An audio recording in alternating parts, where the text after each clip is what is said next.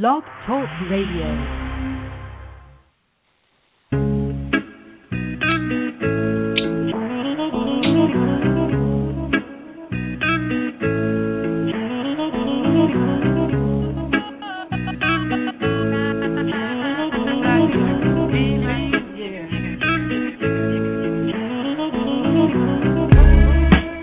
Welcome to Dream Reality New Earth Radio, reminding you that the choice is yours. I'm Dr. Dream with my co host Ilya Nabotovsky. And now, on with the show.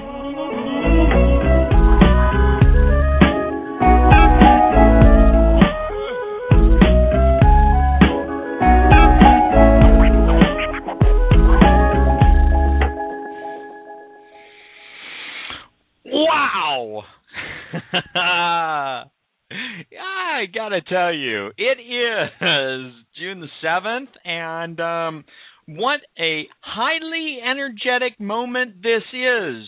This is I am Dr. Dream, and my co-host. Ilya Nabutovsky, and it is a pleasure to be here with you once again. Yes. and it is truly, truly um, turned into the bi-coastal uh, Dream Reality New Earth Radio. I am in sunny Southern California, and you are. And I am in beautiful New York City. And Wow. it is truly an amazing day. And yes, we are actually on the opposite sides. We are both literally uh, right next to the ocean. You with the Pacific and me with the Atlantic here. Thanks for the geography lesson. And don't fool yourself for a moment. We're not on the opposite sides at all, brother. no, our spirits are always right next to each other, and there's there's no space, no separation that can ever come between the energies and the energetic frequencies of our beings and of who we truly are at our very core. I got to tell you, I I I feel that, I live that, I am that. And tonight, this week, last week, I mean, I I'm almost speechless, but I'm not.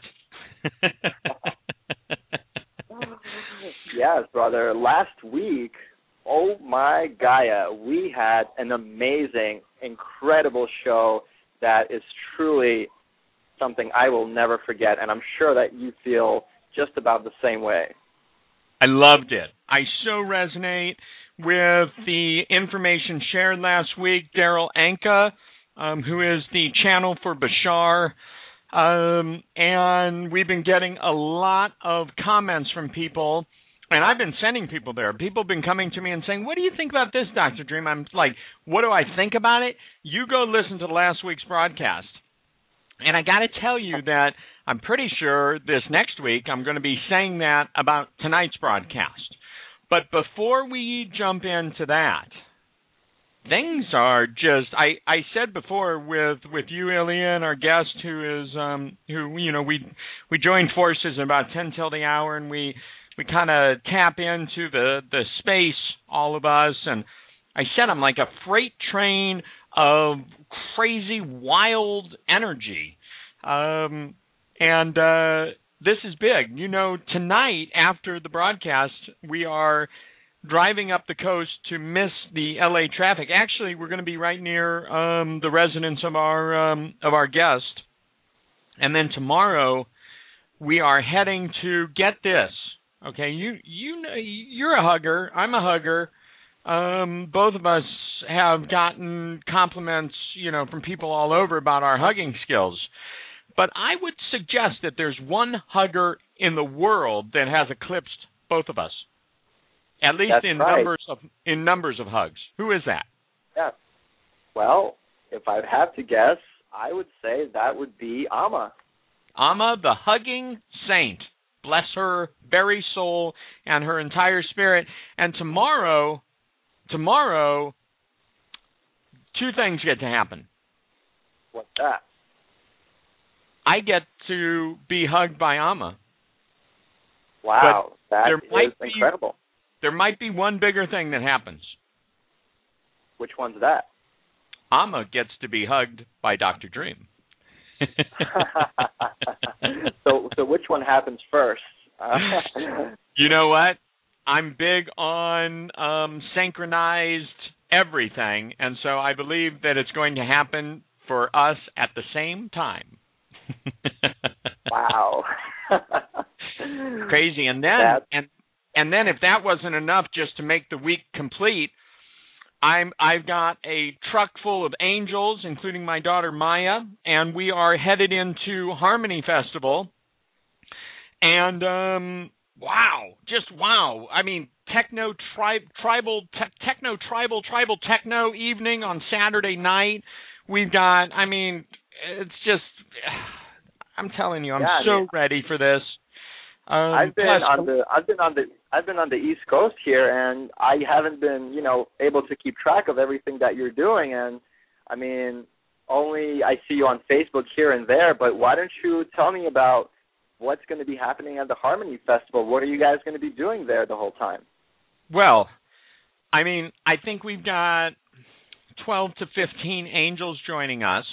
We're doing the what you and I started at Earth Day San Francisco. We're doing the interactive community art visioning project, which is, you know, just expressing your most beautiful vision in words or images on a four foot by 20 foot canvas for the future of this earth, for our process approaching, I don't know, ascension, fifth dimensional being status.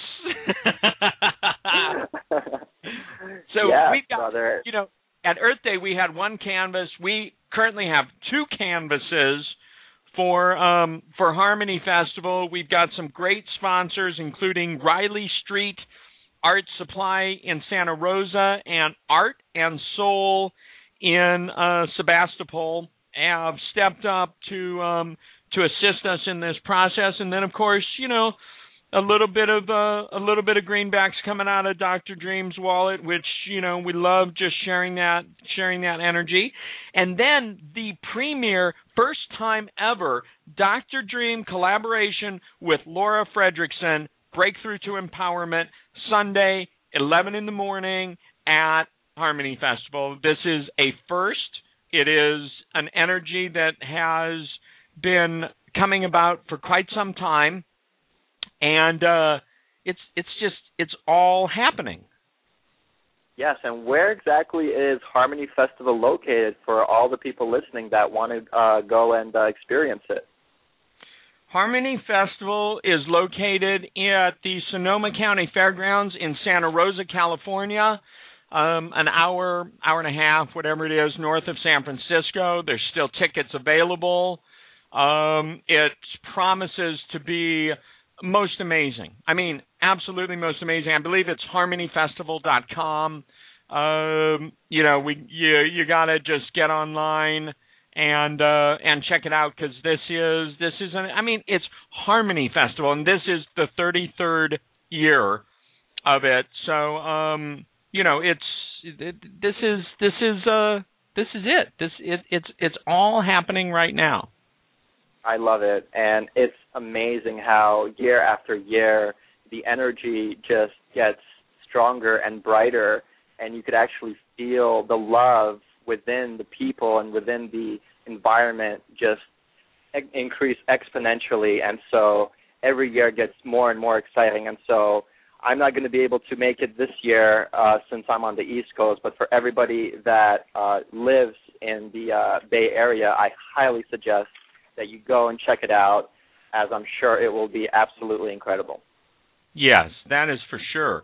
And this this brings us directly into tonight. I mean, here we are and our guest tonight now I have known our guest tonight for a number of years. We um we both lived in Sedona, Arizona at the same time.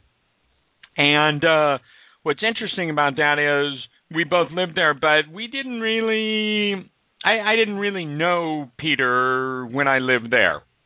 Um, I knew of Peter because he is renowned, certainly because he was living in Sedona, but at that point he was world renowned. Um, and so, you know, it was like, wow, yeah, Peter Sterling, this guy's amazing. It took me to get out to California to meet Peter, and then what did we do? Because when we meet people that we love that are in their passion doing their thing, we collaborate with them. And that's exactly what we have had the opportunity to do with Peter. And I got to tell you, whatever we've done, and it's been amazing up at the Elevate Estate, Glen Mews in in Ojai, and um, you know just crossing paths at different events. Not to mention the ones we have co-created together. It is just the tip of the iceberg. Um, and I guess my you know the collaboration has been incredible, and you know, um, just being there and, and doing different things with Peter, with well over a hundred people, and all of us energetically being so present. But if you said to me, "What's your favorite time spent in any aspect with Peter Sterling?" It would be the day that I popped over to his place in Ojai, California and thought, oh, I'll just pop in and see Peter for 15 or 20 minutes. And I drove away three hours later with a huge smile because he fully opened up as I did, and we we just embraced the opportunity to truly get to know each other, and um, such a gift this this being is to the universe, to the multicosmos, and I I need to just stop talking and and and introduce him because he's got so much great great information and energy to share with us. Um, it's a shame to have to listen to me this whole time. Peter, are you with us? I am, and can you hear me okay on my speakerphone? We can hear you, Ilya. Can you hear him? Yeah, I can hear him fine. Perfect. Okay. Good. Yes. Hello. Hello, Dr. Dream and Angels. Uh, so glad to be here. Thank you for having me. I just I love that you have made time in your schedule to be here, um, and just you know I I I don't get I I mean people who have listened to the broadcast realize I don't get like um, I don't trip over my words very much, and in this moment, I'm finding myself tripping over my words because it's Peter Sterling. Oh my gosh. Okay, so I I'm I'm just gonna take a, I'm gonna take a deep breath and just settle in, settle into this moment, knowing that um, that uh, this is great stuff. and the end, everything's gonna flow um, just wonderfully perfect. Now I I'm not even quite sure where to start with everything. I guess you know first first of all you know let's just dive right into you know the current um, Peter Sterling story, which is something really amazing happened to you. Well, I guess like ten and a half months ago, but really came to fruition six weeks ago or something. You want to share what that what that is? Well, of course, that's the that's the birth of my son, Micah. He was born on April 23rd, and uh, so I've been. Uh, I don't. This is my first child, so I'm I'm having my new life experience as a father, and so that's been a very big moment in my life on my life journey for this this new phase, this new chapter to open, and um, it's something that I wasn't sure if I would experience in this life, but apparently it was important for me. My my soul really wanted to to know what fatherhood was like. It was something that I to experience here, and and so I'm looking forward to it. Yeah. Plus, they said it's important for me to, you know, on the higher metaphysical level, when this all when I realized that I was going to be a father, I I was told that um, it was important for me to contribute my genetics uh, to the human DNA stream, you know, because of all the work that uh, I've been doing and so many of us have been doing um, to activate, you know, the codes in our DNA and the light body and the higher love frequencies and you know every cell doing all this work that um, it's important to pass that on to future generations because there's a continuum there's an evolutionary continuum that's occurring and and I needed to donate some genetic material so here I am and now the outcome is so my beautiful partner Crystal we have a a beautiful baby a boy named Micah so he's full of life and full of fire he's got like seven planets and fire signs, and uh, he's got a lot of Shakti. So, yeah, it's going to be quite a ride. I got to tell amazing. you the the product of you and Crystal is just even the just the thought of that from from from the moment I mean I've known you for a while from the moment I met Crystal and at that point um you two were already pregnant and it was just like wow, this is this child is going to be something else. And I got to tell you, Peter, that you know if I could choose, like on my list of fathers that would be, you know, like cool to have. You're you're on the short list. You know, if I um if if I did this again, just with your beautiful energy and and uh your connection to spirit and the angelic realm and everything else, um Micah Micah chose well.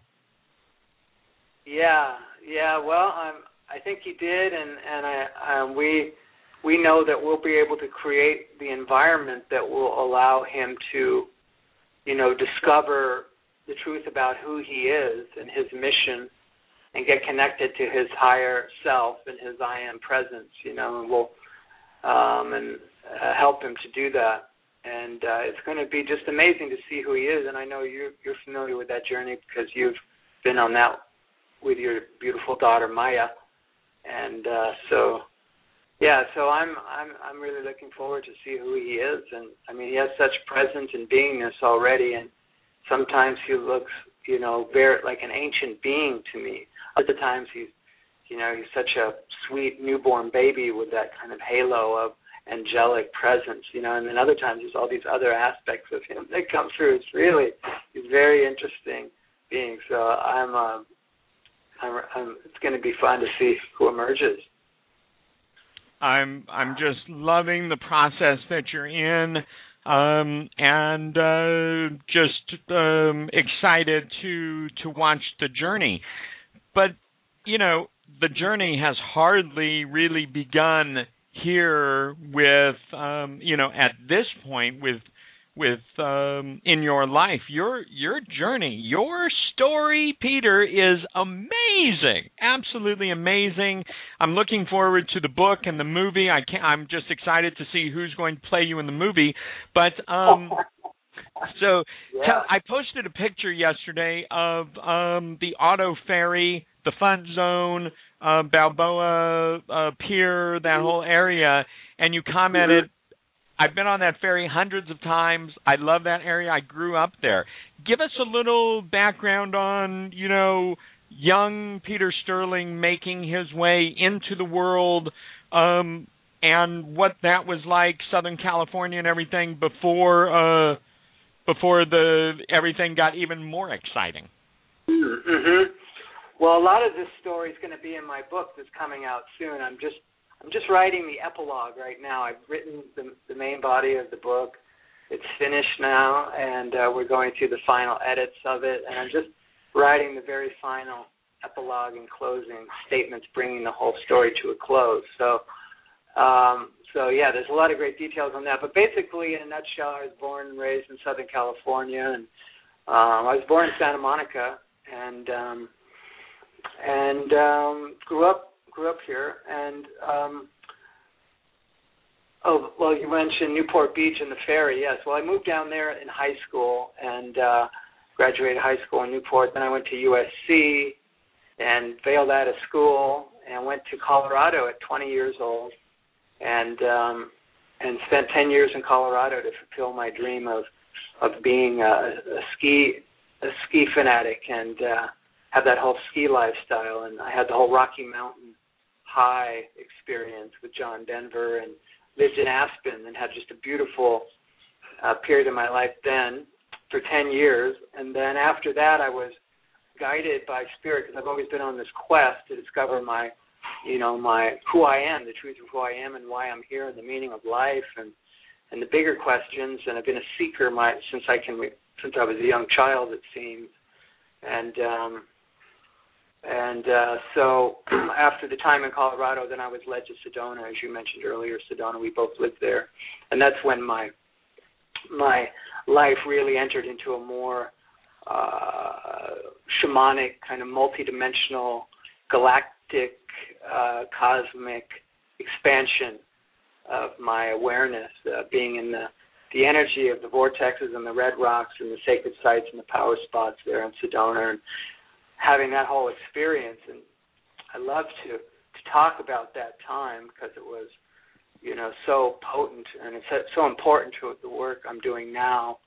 Um, because it seemed there in Sedona, my experience, you might confirm this, is uh, um, that it's really getting in touch with the energy, the, the vibrational aspect of reality, because the the frequencies and the vibrations are so magnified there in that in that force field of Sedona and the vortex. It's very easy, very very palpable to feel the energy. So really, people come, as we know from all over the world, to experience the energy and feel to feel something a vibration, if you will, or an energy force. And you know, so many people do, and certainly I did, and I know you did. And and so then learning about all the subtleties and the nuances of this energy and how to work with it, how to get around in it, how to maneuver and navigate, and how to to, to, to join with it and work with it like the Force, you know, like Jedi training.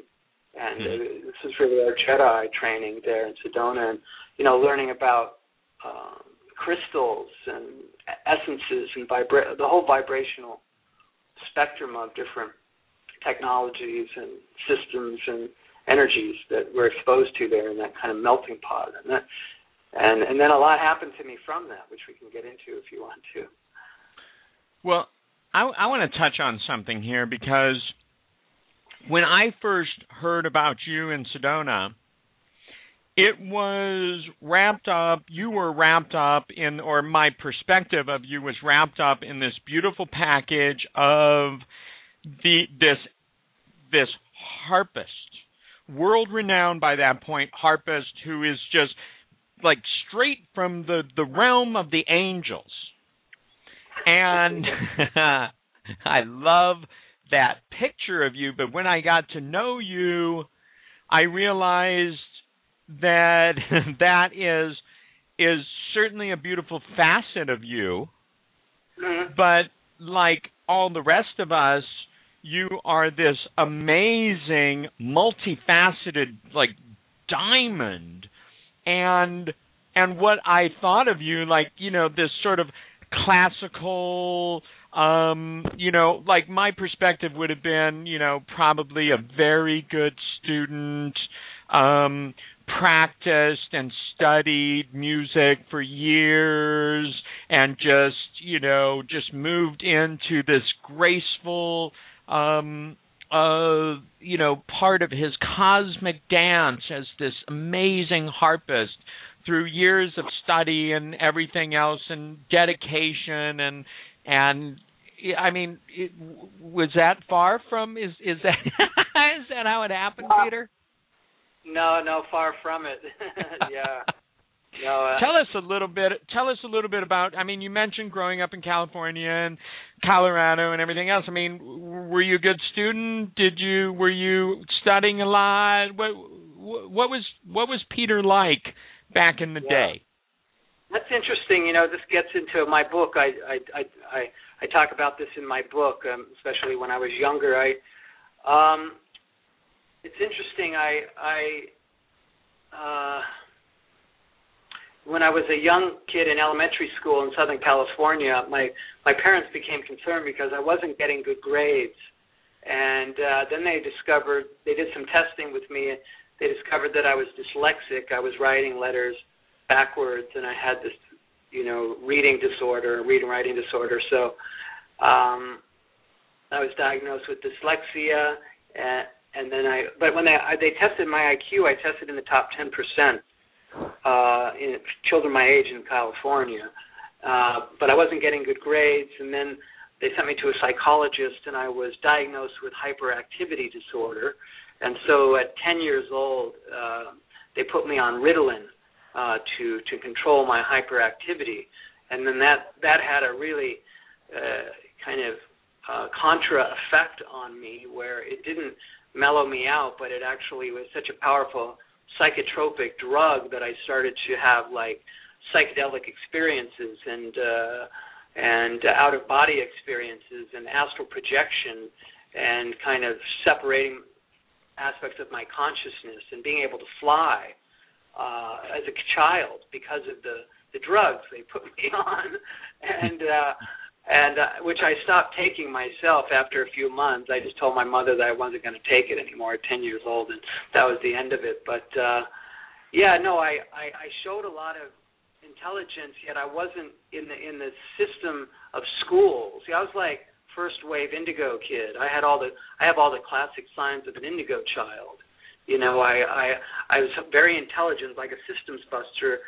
They tested my intelligence, but I wasn't getting a grade because the system was putting like a round peg in a square hole. And I, I although I was very much interested in art and science and music, yet my family's support system was not there to really fully support me in that for some reason. So, um, um, yeah, so I've always been kind of a counterculture person. I wasn't.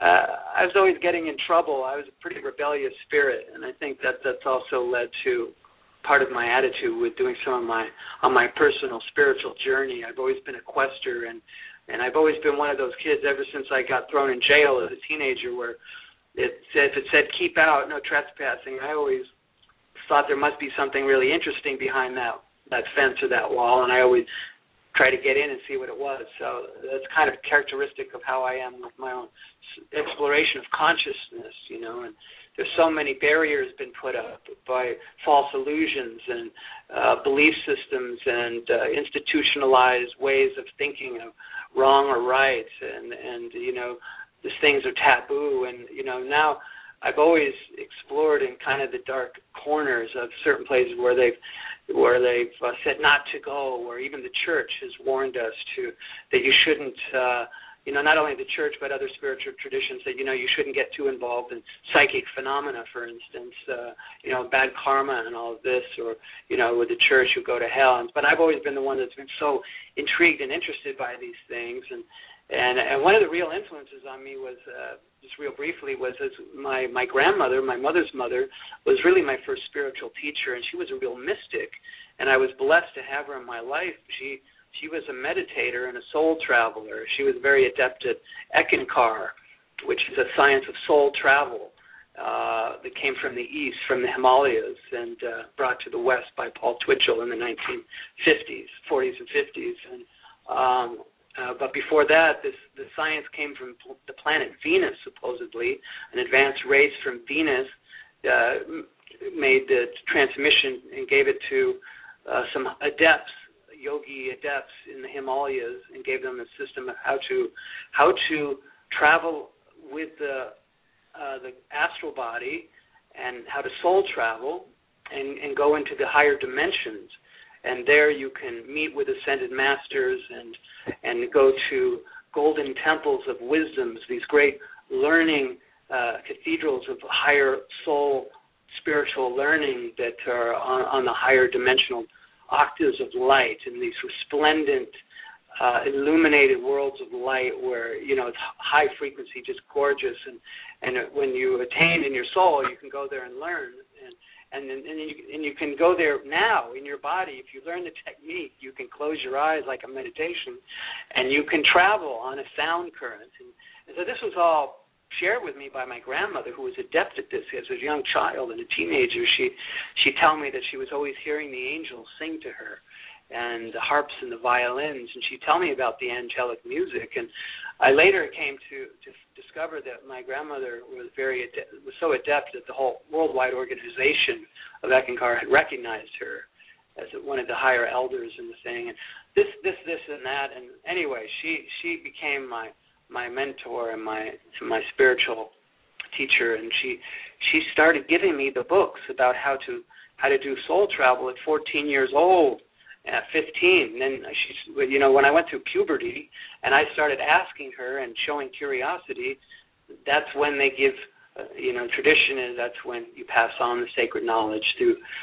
puberty and whatnot when the child, or, or earlier if the child's asking, but traditionally it's then, and, and that's what happened to me. And she gave me the books, and I started reading, and I learned about soul travel and how to exit my spirit, my consciousness from the top of my head uh, opening up the different chakras and opening up the crown chakra and on a pillar of light traveling up and out of the, the body with the awareness and on a sound current on a vibrational mantra sound current which is for ECKists it's the HU it's not secret it's out everybody know can know this it's HU and it sounds like this HU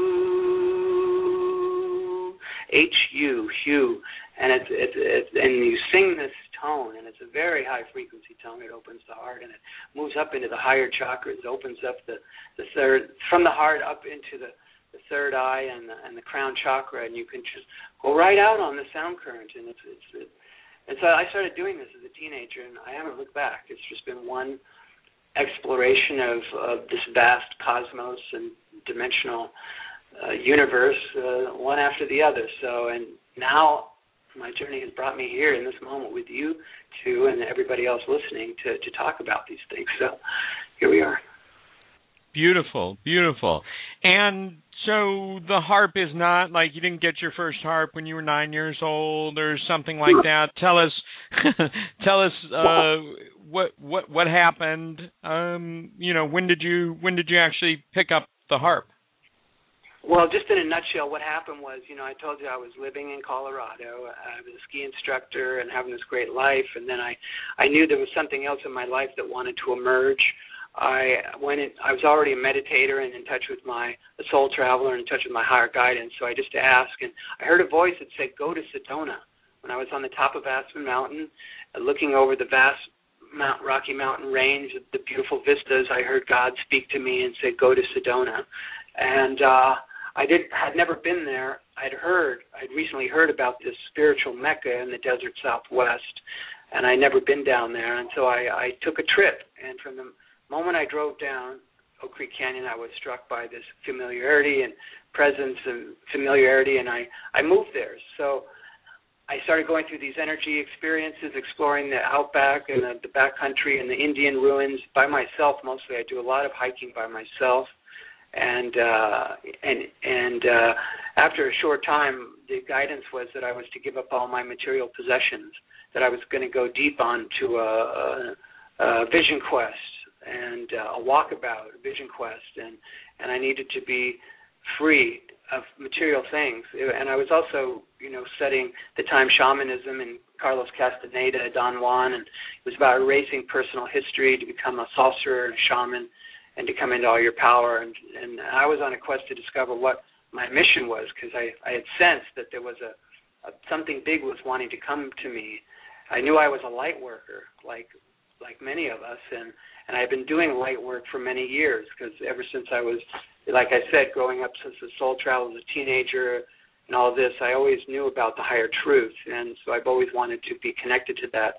But uh, I knew there was a mission upgrade coming, and that's when I went to Sedona and I was to get a Volkswagen van, release all my possessions, and I moved into the forest. I lived in my my car in my van, camping every night amongst the the ancient ruins and the coyotes and the tarantulas and the rattlesnakes and the the UFOs and all that, sleeping out in the wilderness, often you know the majority of the time by myself, and it was uh, quite a journey to to do this, and I. I, I freed myself. This was before cell phones and personal computers and email and internet and all that, all I had was a 800 voicemail number and a PO box, and I basically disappeared. And I I kind of left normal reality, and I went into into seclusion, if you will, in the forest of Sedona, and spent a lot of time by myself, just meditating in the silence and listening to silence and feeling the energy of the canyons and the and the Indian ruins, and trying to open myself to you know greater knowledge and and uh, uh, and um, it was in the silence really where I went deep, deep into the silence where I started to hear the the heavenly music like that my grandmother had spoken about. I all of a sudden I started hearing the the angelic choirs and the, the symphonic orchestras of the higher heavens, and uh, I heard them in my meditation at first on the inner, and then it and then it seemed it got to a point where it seemed like once I really tuned into it, at first it was faint, but the more that I became in resonance with it and attuned myself to this inner plane vibration, this heavenly vibration of the, the inner sound, uh, then it became louder and my whole body began to vibrate and a whole upgrade happened in my nervous system because it's such a powerful force.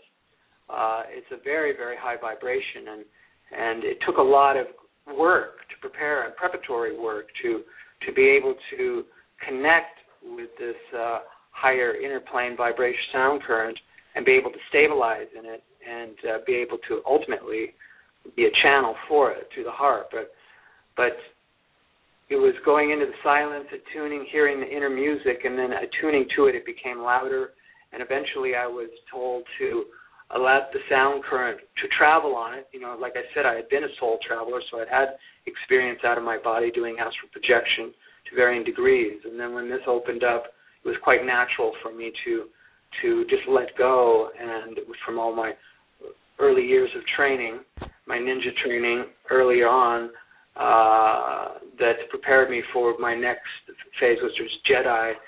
And uh, when I was able to really travel on the sound current, so then the the uh, yeah, I was able to leave my body and travel on the sound and taken up into the light, into the golden light, and that's where, for the first time, I perceived angels were around me.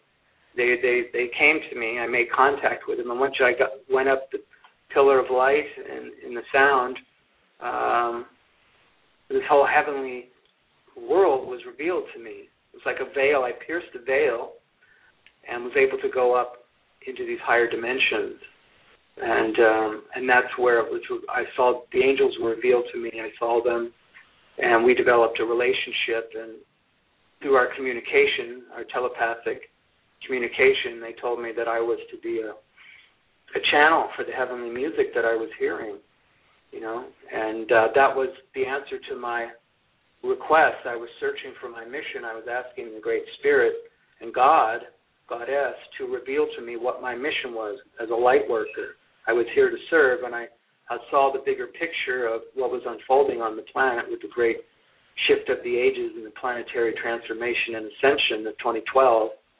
Uh, that that uh, I wanted to be part of that. I knew I was a part of the light brigade, if you will, like we all uh, feel our connection there, and and the force of light and good, and I wanted to be part of it. So the angel said this was the answer that I was to be a harpist and um, play the harp and be a channel. And they said they would teach me how to play, and together I would work with the angels. The legions of angels would work with me, and uh, I would join with them, and they would teach me to play and help spread the music of the angels around the world at this time of raising the frequency, of raising the vibration. And the, the harp has a way, you know, because I asked the angels, they said the harp. I said, well, couldn't I play the electric guitar? they said they said no. They said the harp, and they said, "Look, you're going to be famous. You know, there's not many harp players out there, and there's a million guitarists, and not many people playing the harp, and not many men playing the harp. So you will be very unique, and and you'll get a lot of attention, and we'll we'll work with you." And the music will go out, and it'll be a really unique gig for you. And so uh, first I gave it some thought, but eventually I I gave in to this heavenly request and I said I would do it, and then a whole series of magical events began to unfold very rapidly. As soon as I consciously gave the angels permission to work with me and to join with them as a team to bring forth and manifest this divine decree of this uh, music coming forth from me in union with the angels at this time, then synchronicity began to accelerate at a blistering pace. Um, and um, I was just completely blown away almost on a daily basis, where there were miracles happening on a daily basis for years. This went on. now it's slowed down a bit. But the initial I the floodgates opened and I the angels flew into my life and I joined with them to bring this thing forth. It just shot like a rocket and um and a harp came into my life and I could literally put my hand through the strings and the angels would play through me. I, I could relax and my hands would move on the strings by themselves and and that's how I learned. The angels taught me. I started channeling through them. Uh, that through me and um and miraculously, after only 10 months of playing without any formal lessons, I made my first recording.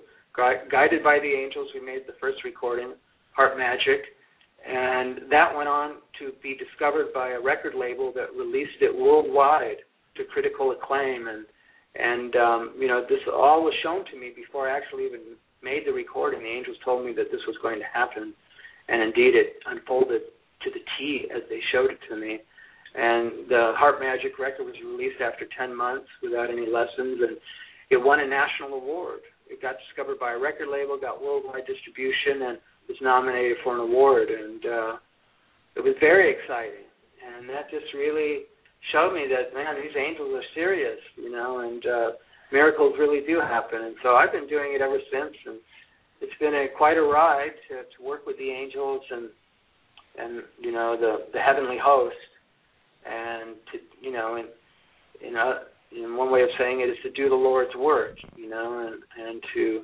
it's like we're all on one level it seems like we're here to save souls, you know, uh, not in the classical biblical sense, but in a sense that you know as many people as we can get turned on and tuned into this vibration, this emerging vibration of love, the higher octave of love and light and unifying the grand quantum field of the you know the the unifying field of the universe and God's love is uh, more people we can connect into that field, which is it's so amazing how it's blossoming forth out of every atom, every nucleus, uh, the atomic structure of this reality, like a fractal like blossoming out of the very reality that I'm looking out right now from my house at the trees and the sky and and the cars and furniture and everything, all the atoms and molecules that are holding this matter together, from that, there's this energy just bursting forth, kind of like blossoming forth from the very matrix of creation right now. And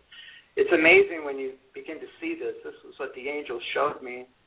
And uh, now more and more people are beginning to see and become seers, where we our third eyes are open and, and they're aligned with our, our divine love of our higher heart in that unifying field. And when you unify in the divine love, and you know, this is what I say. I ask people sometimes, you know, you know, it's like I lay down my heart on the altar of the Lord, you know, like to really link with the divine will and be a, a servant of the light and a light worker. You know, I really went for it, and and uh, and then when I did that, then really the I got entra entree, if you will, to the higher heavenly spheres and dimensions with the angels. And and so and everybody can do this you know it's just you have to just ask for it and align yourself and, and do the work to to get yourself more in alignment and vibrating faster and clear and and start to resonate and ask for that ask for entry and it will be opened. You know there's that old saying knock and the door will be opened. So, that's for sure. that's what i did and you know it's been it's been uh, it's been an extraordinary journey, and even recently, you know, with the work that we did, I just loved uh, the run up in the fall to the through the Christmas se- Thanksgiving Christmas season and New Year's, all that that we shared together in Ojai at Elevate. There was such a wonderful sweeping wave of galactivation energy that came through that we all linked with together and bonded you know, and and reconnected, and uh, just felt so good, you know, it was just so great, and and uh, yeah, truly, so. truly, truly magical. Now, I want to I want to jump in here a little bit. I mean, so it it, didn't stop at the angels for you. I mean, you're you know, for most people that would have been enough. They could have just gone on the rest of their experience here, you know, having you know channeling uh, the angels into the music and everything else, but um, you didn't really you you've never really stopped searching. I mean, you all the contact with the angels, the angelic realm. Um, you didn't sort of lay down your desire to expand into whatever is beyond and uh and your journey has been incredible. Um actually even from my perspective a bit mind blowing so um you know take us on take us into that part of your story. I mean uh I and i think you know what i'm talking about here yeah well i think you're you're talking you're referring to some of my uh, psychedelic shamanism journeys that I've been on and experience that I've had. And really, uh, this is all in my book, by the way. I I often travel and tell my story and some of my experiences at my workshops and concerts and stuff. And I a lot of times I don't share a lot of the intimate details of what happened, but in my book I've been very frank, very forthright, and I give really all the in great detail uh, how I, you know, did a lot of things that I did as far as interplaying journeys and all of this. Um, but you know, like you were saying earlier, like some people think that I'm just about the angels, and I have this kind of persona or public thing that I was like this angel guy. But you know, there's actually a lot more that goes about me. And before I connected with the angels, I was always connected to the galactic energies. You know, Ashtar Command and the different ET legions and federations and and this type of thing. And and living in Sedona that's part of the curriculum. You know I call Sedona University of Sedona like universe like the university and the universe city of Sedona. And I always said it was a four year course. I ended up living there 10 years in total but it's kind of like going to school again and uh you know you learn about all these different things and certainly attuning to the galactic extraterrestrial energies was really strong. I did a lot of that. There's a lot of sightings that were going on at the time.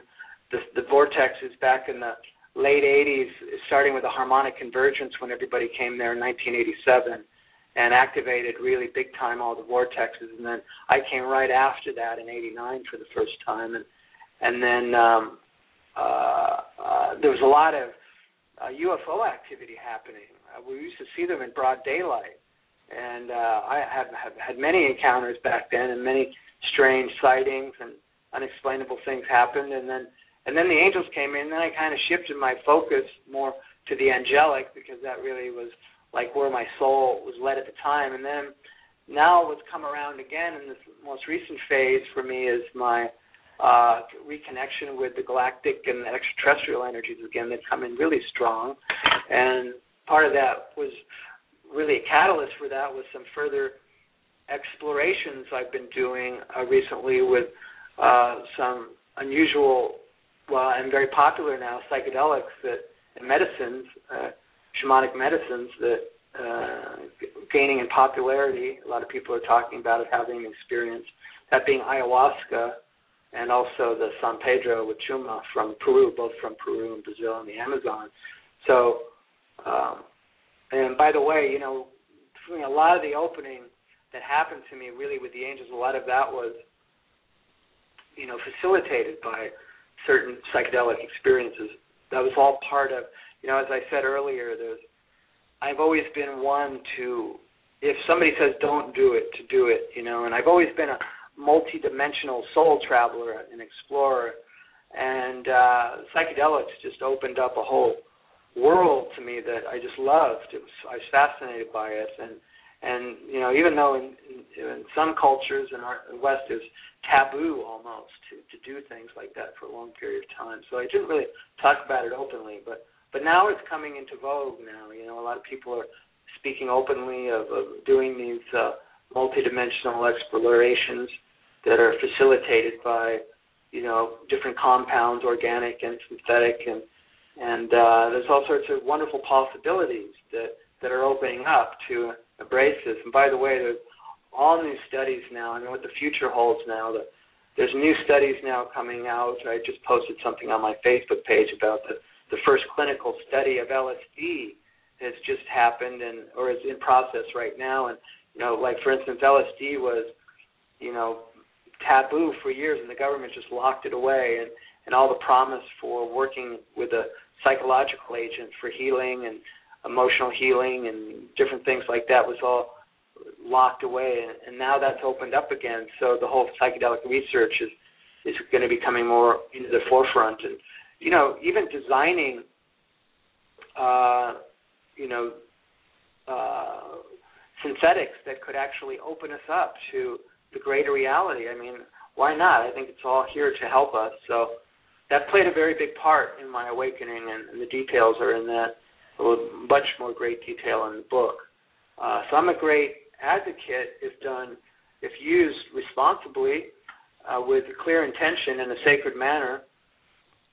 Psychedelics, uh, entheogens, hallucinogens can be a, very uh, potent medicines to to uh, facilitate a soul self-realization you know and and by the way in all the ancient cultures you know there was always a mana that was used and uh, it was like a sacred substance. And uh you know i i love uh, especially with the 2012 and the whole mayan phenomena right now. I mean the mayans who who built the pyramids and had all these advanced technologies i mean they the mushroom cult was a very big part of their whole culture and that the psychedelic mushroom opened them up to all these greater cosmic understandings but uh that's been a big role for me. And um, oh, so let me just circle back here to what where you were going with the question was that recently, with the recent experiences I had uh, through the ayahuasca, I had a really profound uh, extraterrestrial contact experience a couple of years ago that was really a, a, a life-changing episode for me.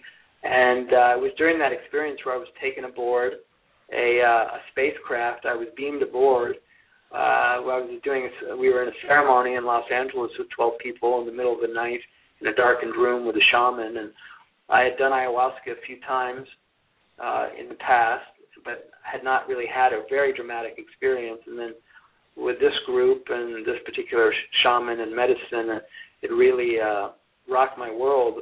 Uh, but I, during this this uh, ceremony, I was um, well, in a nutshell, I was you know, I was laying down in the dark and I was looking into these prismatic patterns of color just beyond just such rich technicolor sacred geometrical patterns that were pulsating and reverberating moving in sync synchronized movement and fractal like blossoming in my mind's eye like cascading in full holographic vision where I actually became in the center of this thing that was that I was emerging out of the very center of it. It was actually weaving in and out of my my nervous system that I plugged into this, you know, uh, matrix of light uh, in the quantum field, and um, you know, information was downloaded and encoded into my DNA by doing so, and uh, and I, I was having this whole experience, and then then I this shifted to where I, to my astonishment, I found myself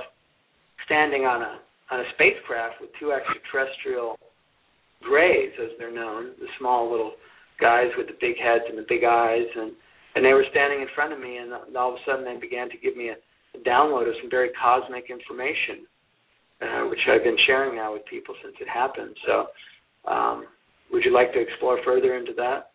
Yeah, I mean, you were instructed, literally instructed to to share this information that you were to be um, this wasn't just for you. That that uh, you were to be a conduit for this information to flow to those in humanity that are ready. I guess. I mean, I don't know. You caught me off guard at the Jedi retreat in um, in Ojai. Um, over New Year's, uh, this coming into this year, with this information. Again, I just I, I you and I hadn't sat and had the 3-hour download together and I just thought, you know, Peter Sterling cooler than I ever thought he was, harpist, wow, amazing sound, vibration, everything.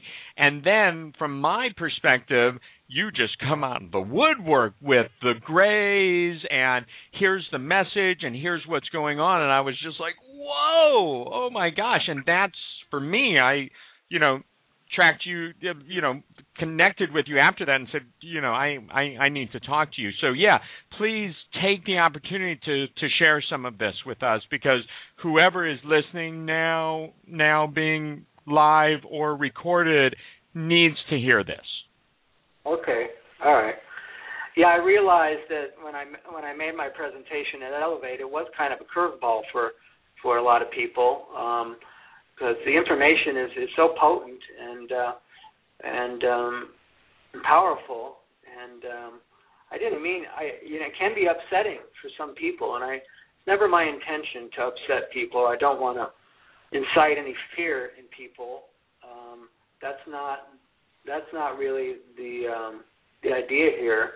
Uh, but you know, certainly, you know, as we we go into these end times that we're living in, the end of an age, we we do know that we're moving through the great age is coming to a close, the 26,000 year cycle, and 26,253 year cycle, whatever it is, I can't remember, but it's about 26, 25,825, something like that, year cycle of the precession of the equinox. That's coming up here at 2012 as well as the end of the Mayan calendar, and, and all the end time prophecies are really coming into play now. And there seems to be a lot of evidence that indeed this isn't just another Y2K experience. This is something that's, that's greater and grander and a grand uh, galactic synchronization that's occurring and on many levels. So, and there seems to be a lot of evidence now coming forth, and we're seeing how the prophecies are being fulfilled, how the veils are being lifted as we speak, and there's a progression and a procession of these unveilings that's occurring and um, thresholds that we're crossing over collectively. Family of light is unifying, and and we're moving boldly and courageously through some very uncharted territory, and uh, and so we're, as we reach this nodal point on the time-space continuum and on the great matrix, through the fractal holographic like nature of reality, there's a lot of ways this could go right now. Um, nothing is written in stone, as we all know, uh, but there are certain um, trends, and within the cyclic uh, kind of unfolding nature of the, the time and dimensions and time-space continuum. So, um, and so this other vision was and information was shared with me by these ETs. Um, basically, what happened was, um, you know, I was beamed aboard. I was taken out of my body, and uh, I, I uh, kind of realized all of a sudden the panorama changes from the geometries Technicolor to being on board a spacecraft and these two grays in front of me, and they telepathically communicated to me, "Welcome aboard." And when this happened, I wasn't I wasn't scared. It seemed actually quite normal to bump into some extraterrestrials. I was kind of out there looking for them because it was such a cosmic environment I was in. I was like, is anybody else in here with me? And um, and sure enough, there was. And these these beings came and they brought me aboard their ship and they immediately started downloading information to me. And and it seemed like they were in quite a kind of a high alert when I got boarded the craft because there was some alarm going off, a flashing light, and a and a sounding an alarm, kind of like a Star Trek on the bridge, like a uh, an alert going off, like a eh, eh, eh, eh, something like that, you know, with a light flashing and and I later learned they did this just for me so that I would understand the seriousness of the situation.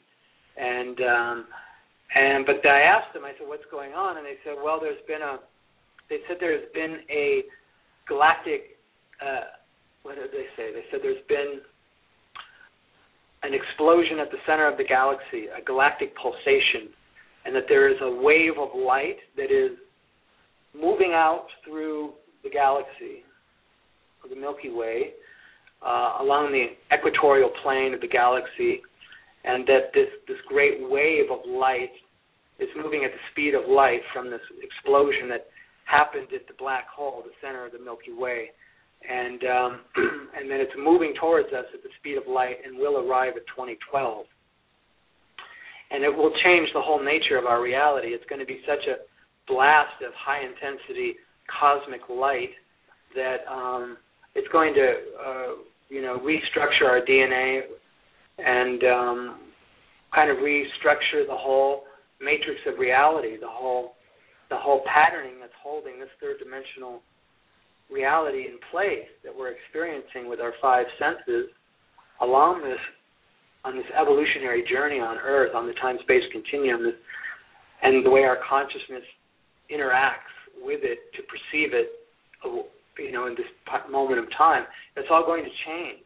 And in fact, it is changing now as these successive thresholds and waves are approaching. But there will be a big wave that will come, which will be the final coding, final activation, the nexus event, the the Alpha and the Omega, as it's spoken about in the Old Testament. Um, and this will be the grand event that all the great religions and the great prophecies and uh, speak of. And uh, you know, like even the Hopi prophecy speak. I've recently been doing some work with the Hopis and uh, reinvestigating the Hopi prophecies. And um, so this this wave of light is coming that the ETs told me, and they said it will impact during the 2012 window and will have uh, life-altering effects for everybody here. And uh, this is all, according to them, this is all part of, you know, cyclic existence here on planet Earth. I asked them, couldn't I said, you know, can't, couldn't you do put up a barrier, a force field to protect it, the planet from this? And uh, they said no. They said that's not they said that's not really what's in the grand plan.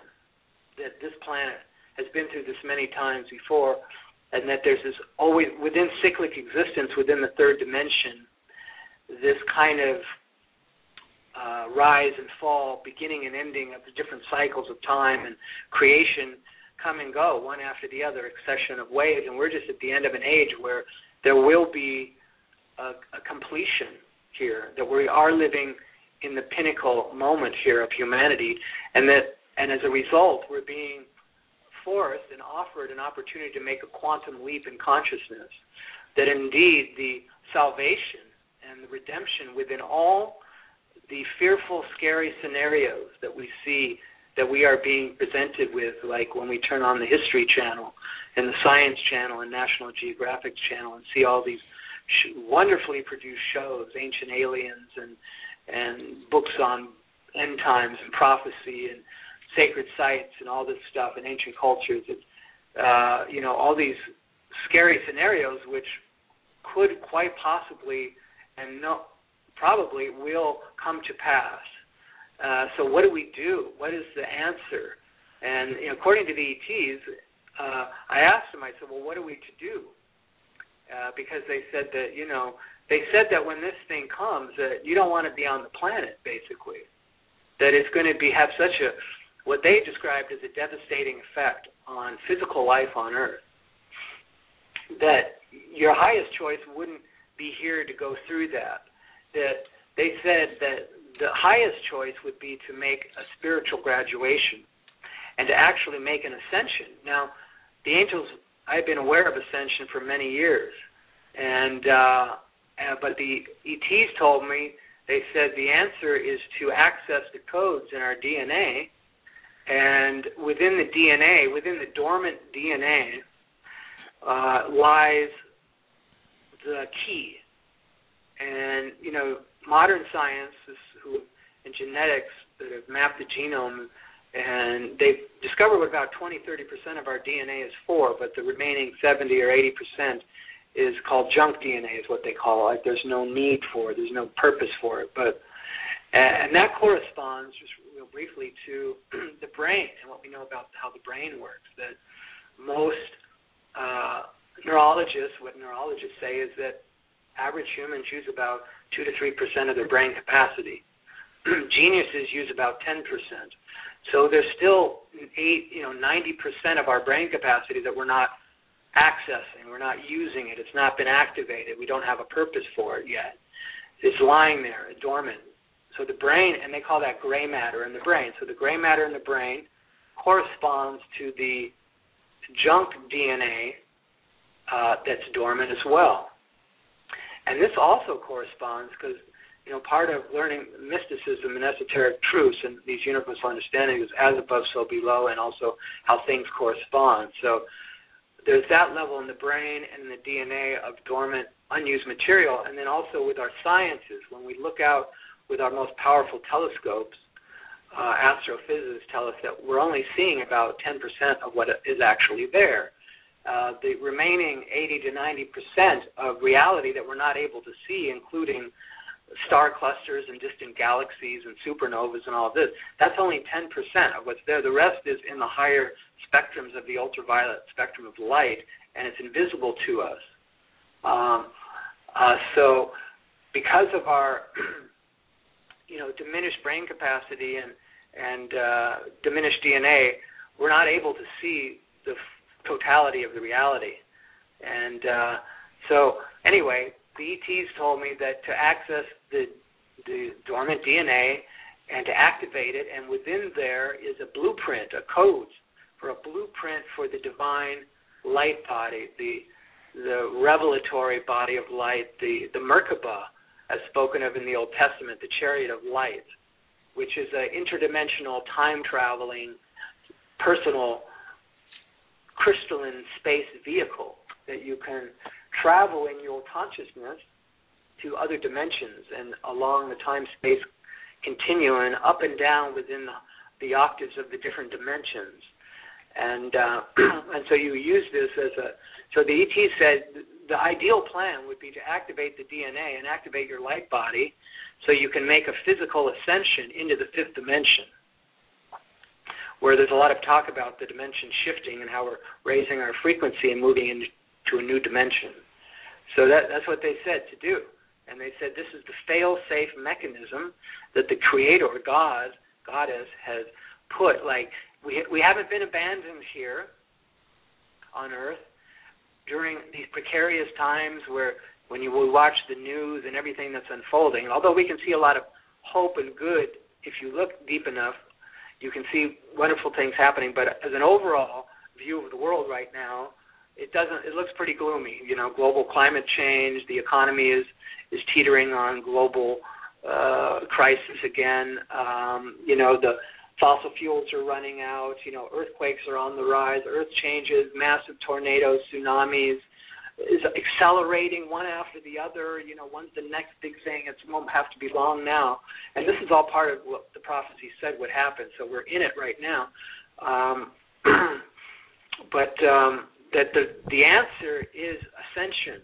Is you can either the choice. See, the choice we're being given is that we could either stay here on the planet if you want to, or for those who want to go on to the next level, because at the close of this grand cycle and the, the great alignment of all the dimensions and uh, the matrix of time and dimension, time, space is all coming to a grand alignment where certain portals uh, in the clockwork of the universe is coming to a grand synchronization, a harmonic alignment that doesn't happen very often.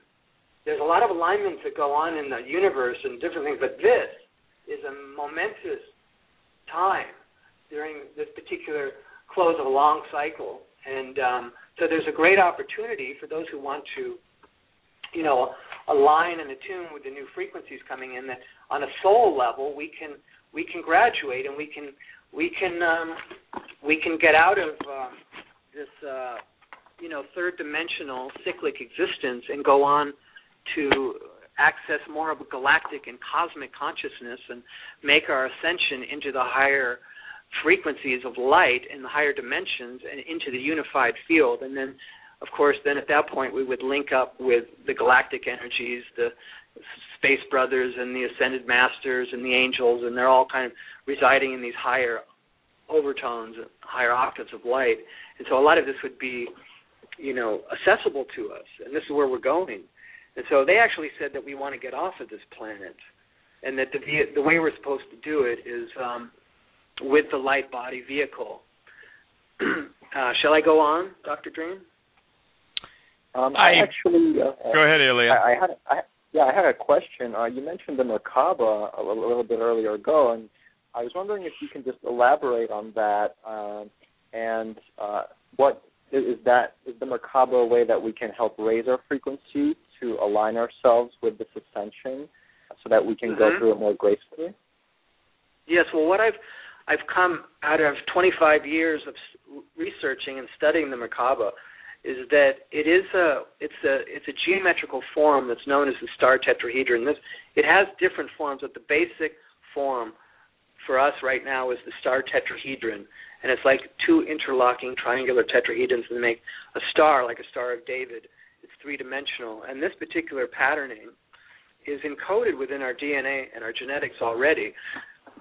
Um, and the way, and so, it, yes, it can raise our vibration, especially once you start to attune to it and activate it. Uh, then it definitely can be used as a vehicle and a technology to raise your vibration. Yeah, you have to raise your vibration in order to come into resonance with it because it's sitting it's kind of in a fifth dimensional etheric matrix that's around you right now, like in your aura. If you could see your aura, um, within that energy field that is you, that's radiating out from every cell in your body and from your DNA into the template of who you are, within that is also encoded the Merkaba field. But it's primarily it's it's waiting on a higher octave of light. So the idea is to do everything you can to raise your vibration and then you put it on almost like a a garment a garment of light of crystalline rainbow light and you can this is something like out of a science fiction movie you know like uh i'm trying to like tron you know kind of like a tron thing that you can you know when you can consciously link with your your energy field in that way and the and the divine blueprint of the light body the Merkaba, as it's known now. Merkaba means it's Hebrew word Merkaba, and it means light spirit body. And it's it's uh, you know in the Old Testament of the Bible it is spoken of, and has references to Ezekiel and uh, you know the chariot of light and um, the wheels within wheels and and all this kind of thing. Um, but um, yeah, it's it's it's encoded within our DNA in our very cellular structure. These these sacred patternings of the sacred geometry of light are encoded within us, and it's relate, directly related to the flower of life patterning that we're seeing so much now, and so popular and with everybody now, the flower of life, and that patterning is in, is encoded to where it's fascinating. I, I show this in my presentations in my workshops. I have a really nice slideshow that you guys saw, but you can actually see how when our cells divide through cell mitosis that they create the seed of life patterning and the flower of life patterning and you can see the star tetrahedron merkaba uh, pattern within our our cellular structure so uh, yes it's it's dormant for most people so the idea is to start to recognize it to access yourself in the quantum level on the subatomic level and start to, you know, in our meditations, to start to see your light body and start to visualize it and intend it and see it. And it will come to life. It blossoms forward. It blossoms forth like a, it's a, an unfolding, um, fractal-like unfolding. Everything kind of follows these patterns of, of coming into manifestation, you know, in the quantum field. So there's like this blossoming that happens of the light body, and uh, and you can you can get into it and then um you know you can you can program it and you can you can uh, travel in it. Now I've had some experiences with it. I'm I'm certainly not adept with the technology myself, um, but uh, I've been told to, to share this with everybody so people can start to access this. And and um, well, does that answer your question? Yeah, it does. Thank you. Now, so Peter, what's the next step with all this? I mean, I'm waiting for you to be gone for a couple of days and come back and say, "Wow, you know, it exists. It's waiting for us, and here you go, folks. Here's how to do it. Is Is that the next step, or do I need to come up to Ojai and and um, hang out uh, for a few days? Are you going to be, you know, doing some online stuff? How are we? How are we going to, you know, really expand this?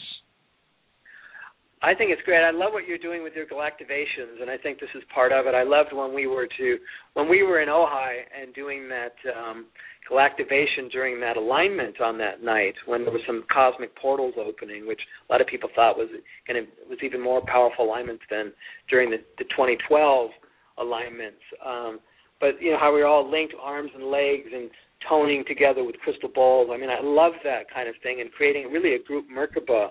And I see how that's what we were doing there is really a preliminary steps to doing more even complex visualizations with each other. You know, so we start. You know, you have to build. It's like building a ladder. It's building a you know a, a stairway to heaven, if you will. Hmm. So it's good to you know we're starting to familiarize ourselves with some of these concepts and technologies, and then as the group gets more adept at it, then we can really start to go into some higher functioning of the template of the technology of the galactivations and really really create the group Merkaba where we can actually travel interdimensionally consciousness as a group. This is what we can do in our individual Merkabas, but you can also link Merkabas like we were doing and do it together. So I, I just really commend you for what you're doing. I think I'm sure you'll be guided, you know, as your next step. But um, yeah, so uh, you know. for myself, you know, when I received this message, uh, it was really potent, and you know, like a lot of people, I, you know, I've had to really. I've, it's been a couple years now, and I've reflected a lot of what was shared with me, and um, you know, really the way I look at it is that there is a possibility now, you know, that that something of great. You know what the ET said? They said that the human mind and the human ego has a very difficult time comprehending the magnitude of this supernatural cosmic event that is getting ready to happen. And uh, it's so much beyond our our intellectual capability, our our our mental capability at this stage to understand this this uh, what what what is going to occur. I think a lot of us are feeling it, but according to them, you know, it's like the supernatural cosmic event is really bigger than most humans can really un- have a grasp, and it's especially because of our limited perceptual faculties, you know, with our diminished DNA and, and brain capacity and all of that. But the good news is now that with all these uh, galactivations that are happening, galactic alignments and planetary celebrations with these cosmic alignments and portals opening, that there's been a series of them, and there will be more in the coming days leading up to 2012 certain uh, opportunities for us to gather with the global family to link up uh, at different times because of certain alignments occurring, and uh, more of this is going to start happening. But uh, each time this happens, we're getting systematic upgrades. So you just keep working because the harmonics uh, they they keep uh, they're coming in overtone waves of light now. So um, coming from the galactic center. So we keep riding these waves, and you know, just stay tuned into the light and the love. That's the most important thing, and just keep riding these waves into our into our ascension into the light. And um, boy, I I know we're running down to the end of our time here. Um, is there anything more that you wanted to pinpoint on here before we, we time goes pretty quick so i know we'll be coming to a close here soon well, we do have um, we do have a uh, a um, musical um, track here that we could we oh, could yeah. um, that we could play. Do you want to set that up and then uh, it, yeah. it's short, isn't it? Yeah, it's short. It's about a minute and a half, I think. This is the Circles of Light, and and this is a live recording of the wind harp uh, that I made in the crop circles of England last year, last summer and um, I took 14 people last summer on a sacred site tour to the Stonehenge and the stone circles and the crop circles and Glastonbury and all of that. Um, but uh, you know, I've been guided by these uh, galactic energies, these extraterrestrial energies, uh, to you know to to do the work with the crop circles. I've been just doing a lot of investigating and and learning the the decoded messages from the crop circles. I highly suggest this is another potent way to to activate the DNA right now. This is what everybody wants to do is activate our DNA so we can vibrate faster and we can reconnect all our circuitry that's been diminished, you know, that corresponds to our chakras. Uh, the chakras have not been fully functional, and so the chakras are going to start spinning faster and in more harmonic perfection with each other so that as our harmonic overtone of light, you know, in our light body around us can start to vibrate faster and harmonically align into more perfection. And as that happens, then we'll gain access to like lost memories, like all our our perceptual capabilities will become heightened, and we will gain uh, clairvoyance, clairaudience, claircognizance, um, telekinesis, um, the ability to bilocate and time travel. All of these things will be coming back to us. Like Christ, when he was here, he walked on water and healed, rose the dead, and healed the blind. And he said, as he spoke about the future for the coming generations, he said, "Greater miracles, so shall ye do." Meaning that he was able to do all these things, but in the future we're going to be able to do more miraculous things than that. And this is exactly what's beginning to happen now with with some of the powers that people are coming into. So it's important to prepare ourselves, you know, in our Jedi trainings to to to acknowledge, you know, prepare for the inevitable activation, you know, within us of these these powers. You know, this is like in yoga, for instance. It says when you as you do your yoga and your meditation and you do your sadhana and your your practices, that you will gain powers, spiritual powers. They call these siddhas, siddhis, are powers, and they, you know, in traditional orthodox yoga, they say to not to not get caught up in it, you know, which is good. You don't want to get when the powers come and you start to come into some personal power. You don't want to get caught up with your ego in it because it can be a trap. And then you start to utilize the powers for your own personal gain, and and which is basically like black magic, you know. And so that's the trap. And so you don't want to do that. So as we come into more and more of our powers, we use that to uplift and to unite the, the group as a whole and to lift all of humanity with our spiritual powers. And we, we know that we're totally taken care of. We don't use the powers to manipulate people or to read people's minds, you know, or or things like that. We we we have respect and compassion, you know, as we come into our our powers. It's kind of like what we're seeing in the movie theaters right now. What is this show that's on in the movie theaters? This film, uh, it's like um you know, it's another Marvel comics where these kids get these superpowers where they can do these mm-hmm. incredible things. It's kind of like this is what's going to be happening to us real time, and uh, it seems far fetched and just beyond, but there's so much evidence to the fact that that this is what's occurring now. And I wish we had more time because I could really well, go into a lot of the, the, science and the research behind a lot of this stuff. But let's but, let's uh, do this. Let's let's play this clip. And you're literally I've seen pictures of you. You're holding the harp above your head, and the wind is playing it. Is that right? That's it. Yeah, it's the wind harp. Just hold it up into the wind. Any harp can do this, um, but my harp's kind of special. Um, this one is a double strung harp, and uh, in the middle of a crop circle, doing sound activation for light body activation, linking up with the galactic energies, with the circle makers, you know, who are giving us these cosmic messages now, and the circles are coming through. I highly recommend everybody uh, check out cropcircleconnector.com and see the current circles because there's coded messages that just by looking at the patterns of the crop circles, the geometries, they can uh, stimulate, you know, DNA activation. So it's very important because it's coming from our galactic helpers. This is how they do it when they go to lower evolutionary evolving worlds that are on the threshold of such a quantum leap.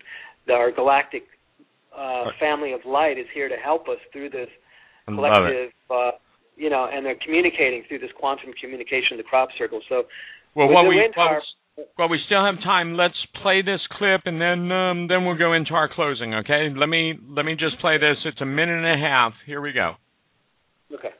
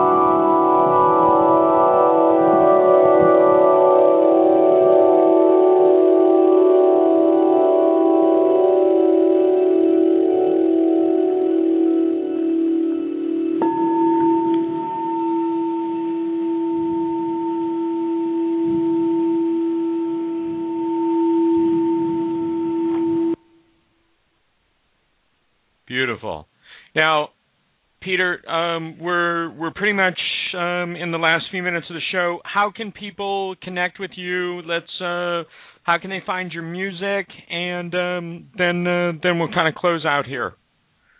Yes, they can find out more about me at my website, harpmagic.com, H-A-R-P-M-A-G-I-C.com.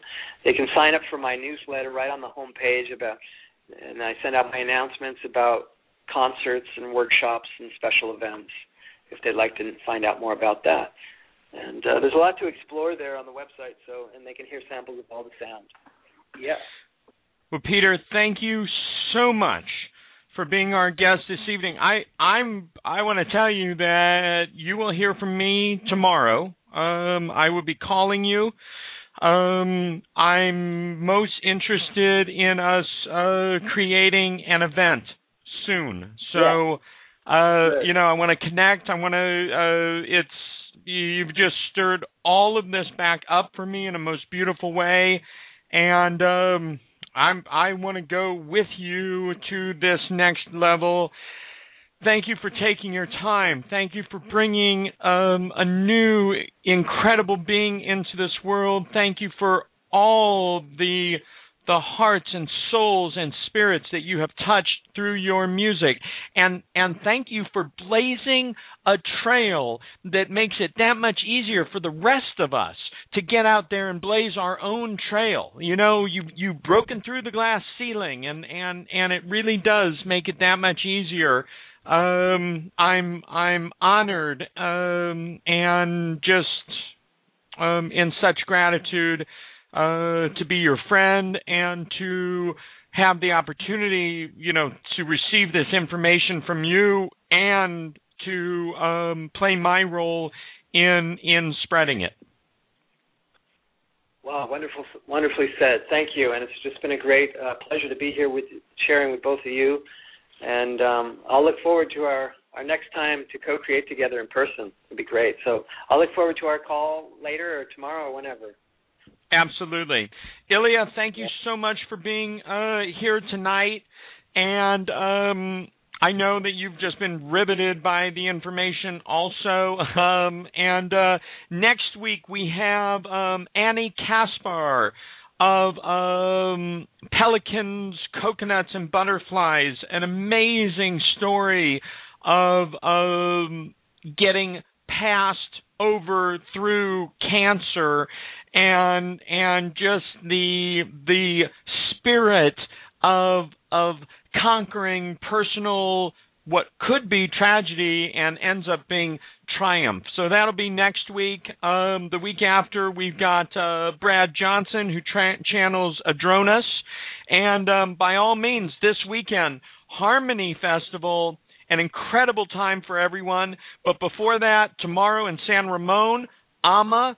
And then this coming weekend, uh, if you're not up in Northern California, you happen to be in Southern California, uh, Amma will be in Southern California, and you can uh, find her online at amma A-M-M-A dot org.